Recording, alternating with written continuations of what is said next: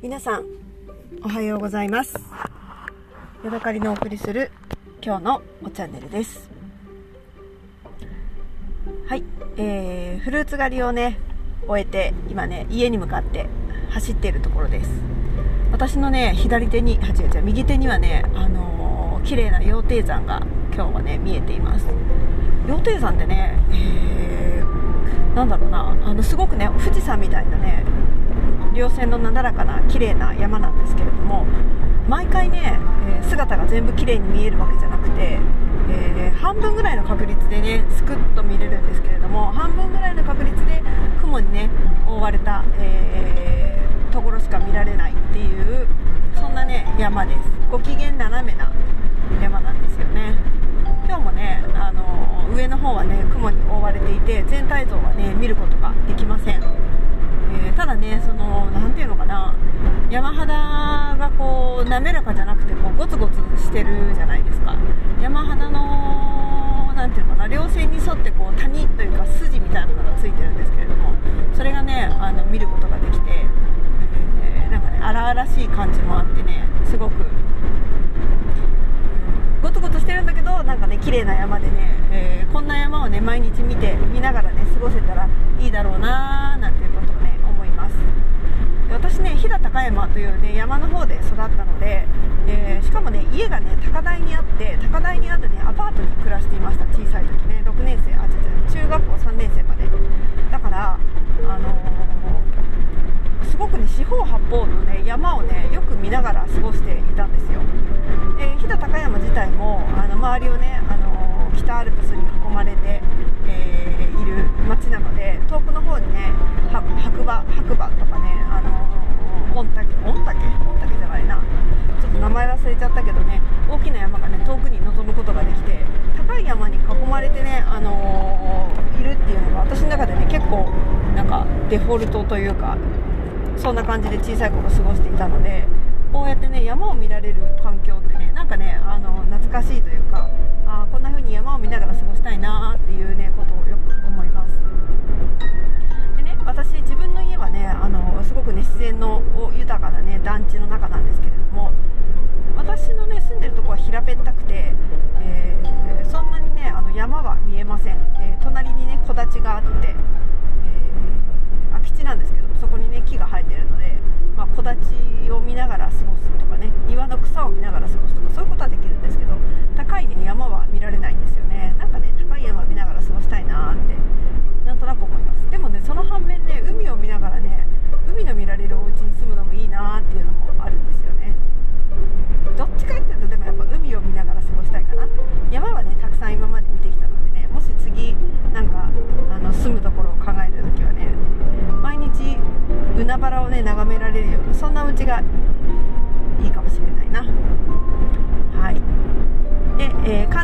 今日の果物狩りだったんですけれどですが、えー、ちょっとね時期が早かったなっていうところがありますね。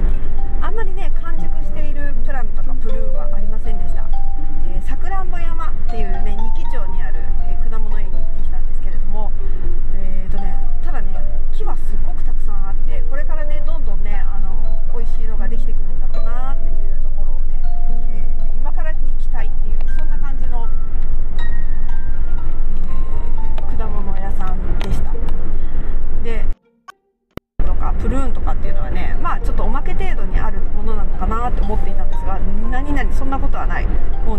もうプラムもプルーンもねぎっしり、えー、畑にねたくさんあのいろんな、えー、たくさんのね種類や木が生えていて。でね今までね高くて食べたことのなかったキヨというねプラムもねあのー取って食べることができました。もうねあのなんだろう小ぶりのりんごぐらいあるね大きなねプラムなんですよ。こんな大きいプラムがあるんだみたいなねそんなあのサイズ感の、えー、果物で、えー、結構ねそれはねあの割と甘めでした。ただね他のなんだろうな大石和製とかねなんかその辺のやつは割とこう硬くて酸っぱくて、えー、ちょっとねなんかあんまりこういっぱい食べたいなっていう感じにはなりませんでしたね。でえっ、とプルーンの方プルーン畑の方はねちょっと離れた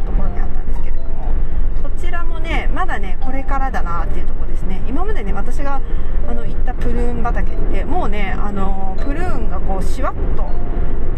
水分がねちょっと抜け気味になってるぐらいの時が多かったんですけれどもその分甘いんですよね。でも今回のやつはねまだねあの木にがっちりとくっついていてこう引っ張ってもね取れるか取れないかぐらいな感じで、えー、その中でもねちょっと柔らかくなっていて色のね濃いものを選んだんですがやっぱりねあの中の方はまだね黄緑色というか、えー、酸味のある感じでねパリパリとしていました。それはそれでねなんかその酸味感とかいうのもね美味しいんですけれどもやっぱりねもうちょっと甘くないとねこうたくさん食べたいなっていう気にはなれないもんだなって思いました。でもねまあそのさっき言ったキヨというプラムなんかはね、えー、1つ400円500円買ったらねするような果物なのでそれをねあのー、こう木から燃えてね食べることができたっていうのですごいねなんか私的には嬉しかったですね。ここはね1500円でちょっとねお高めでした普通なんか私が去年行ったね二木町のとこは900円でお土産付きだったりもしたので、えー、このねさくらんぼ山はね、まあ、規模が大きくて、えー、車でね送迎なんかあの畑の間を送迎してくれたりとかっていうようなねそんなサービスったりあのあとなんだろうな。ジンギスカンレストランみたいなのがついてたりとかねいろいろあったので、えー、そういうのをね考えるとまあその分値段がプラスされてるのかなっていう感じでね、えー、ちょっとお高いさくらんぼ屋さんでした。でもねまたねこんなにたくさんの種類があるんだったらあの時期をね変えながらねまた行きたいなーって思えるようなそんなところでした。はい大満足でしたねあもねシャインマスカットはまだなかったんだけどうんなんか私あんまりブドウはね興味がないんだけれども、えー、美味しいぶどうがたくさんなっていましたね。やっぱりねでもねキャンベルとかっていうね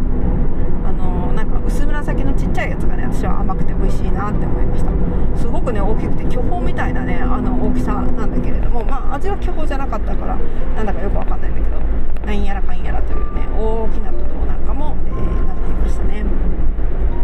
でねこの面白かったのは、えー、結構ねあのー、今まで私が行ってきたぶどうの取るところは房でねバシッと全部取って食べてくださいみたいなところを今までね結構見てきたんですよ。でもねここはねあの先でも上でも自分の好きなところを、えー、貯金とね切ってその切ったものを全部食べてくださいっていう風でした。だから3分の1だけ切り取って食べてもいいし10分の1だけを切り取って食べてもいいただあの実だけをね粒だけを取るのはなんかその後が良くないから、えー、おやめくださいっていうねそんな感じの、えー、システムになってました。私としてはね自分の好きな分だけそんな私1房も食べたくないので、えー、10分の1なりね4分の1なり好きな量だけをねあの貯金と切って食べることができるシステムでねこれは割と良かったなって思いましたね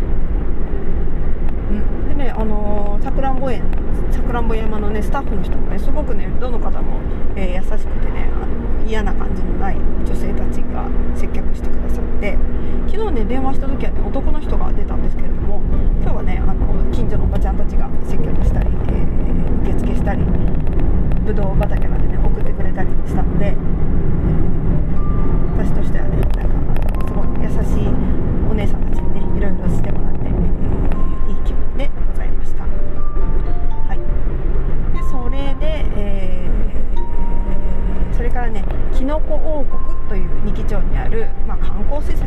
な観光客向けのね施設でここはねきのこをたくさん育てている工場がやっている、きのこの直売所なんですけれども、まあ、私はそこでねきのこではなくて野菜を買うのが好きなので、えー、お野菜を買いまして。でえ、っとお野菜を買いましてでトイレに入りこれから今ね名水の里京極というね道の駅に今入ろうとしています。でで帰りました。でここね山中牧場のねソフトクリームが食べれたと思うんですよね。ちょっとそれを食べるかどうか決めてないけどね行ってみようかな。よ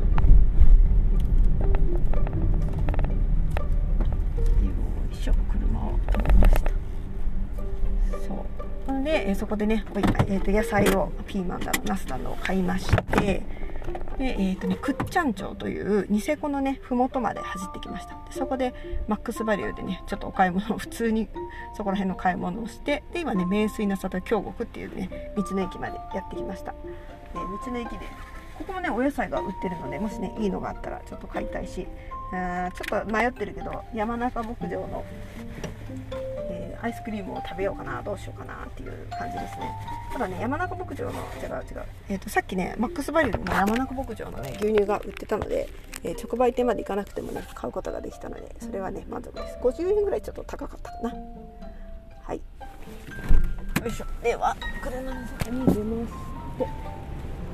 さあ何が買えるかな。引き出しガーデン名水プラザ腕陶器。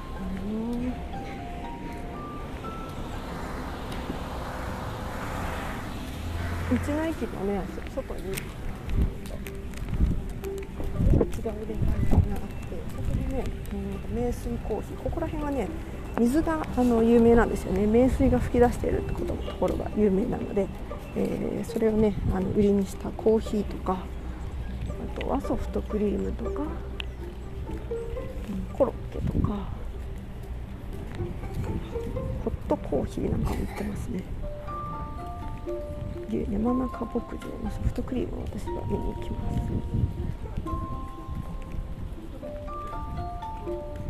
あ蚊よけの匂いがしますね。牛乳バニラソフト。名水コーヒー。こんにちは。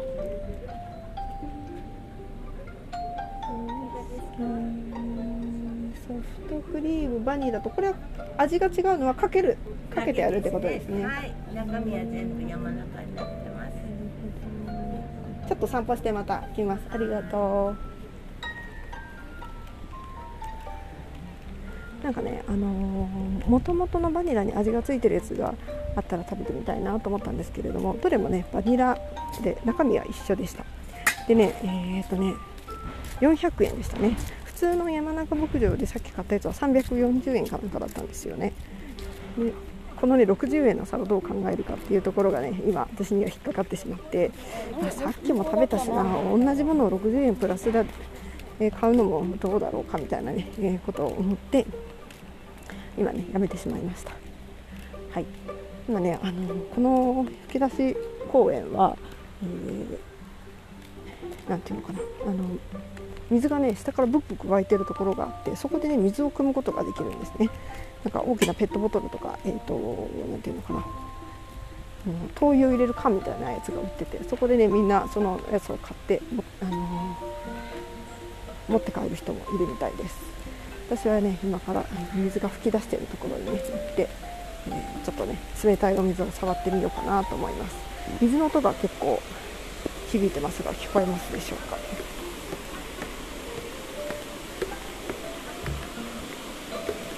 結構ね観光客の人がたくさんいて皆さん写真を撮ってますね。すでにここ来るのは2回目なので、うんまあ、大体勝手が分かってるというかどこに行けばいいかっていうのは分かっているんですがだんだんね水に近づいてきたらね涼しいあのすっごく涼しくなりました。あそしてねあの水でね水面が煙ってるんですよね。なんかちょっと薄い霧みたいなのが小さな滝もあるのでそのせいでね、薄い霧ができていてとっても涼しいいい気持ちですね。あー。なんかわさびの葉っぱみたいなやつが生えてるのが見えますよ。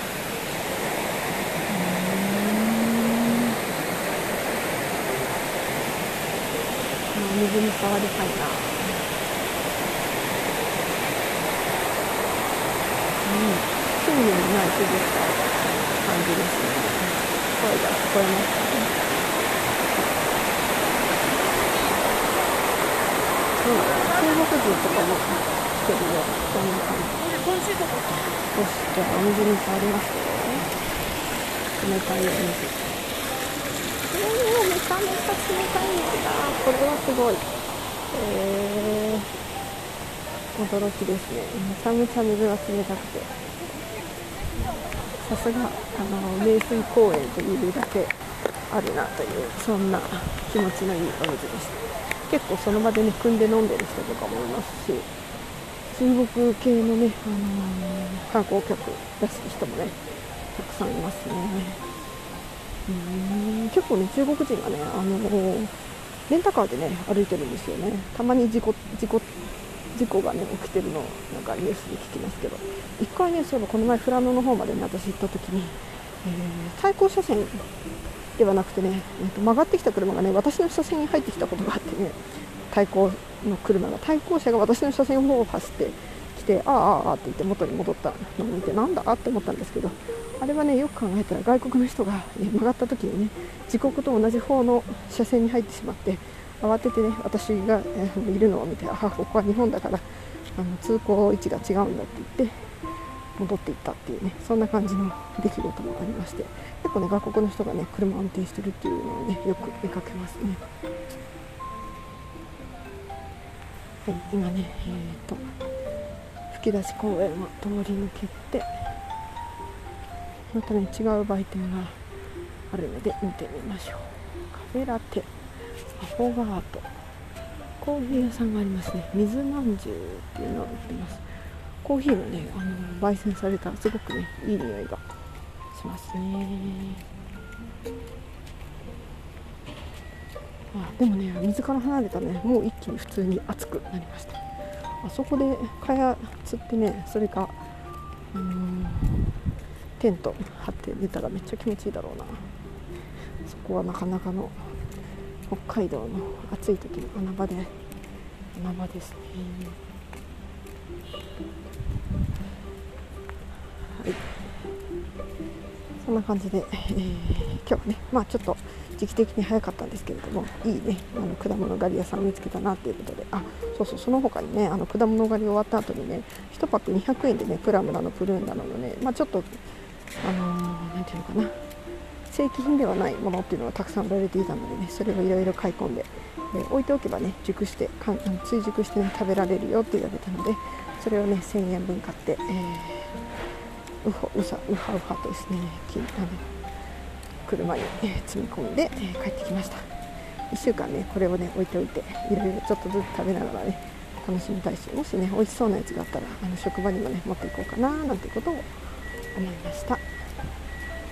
い。というわけでね今日はここまでです。また次回お会いしましょう。さようなら。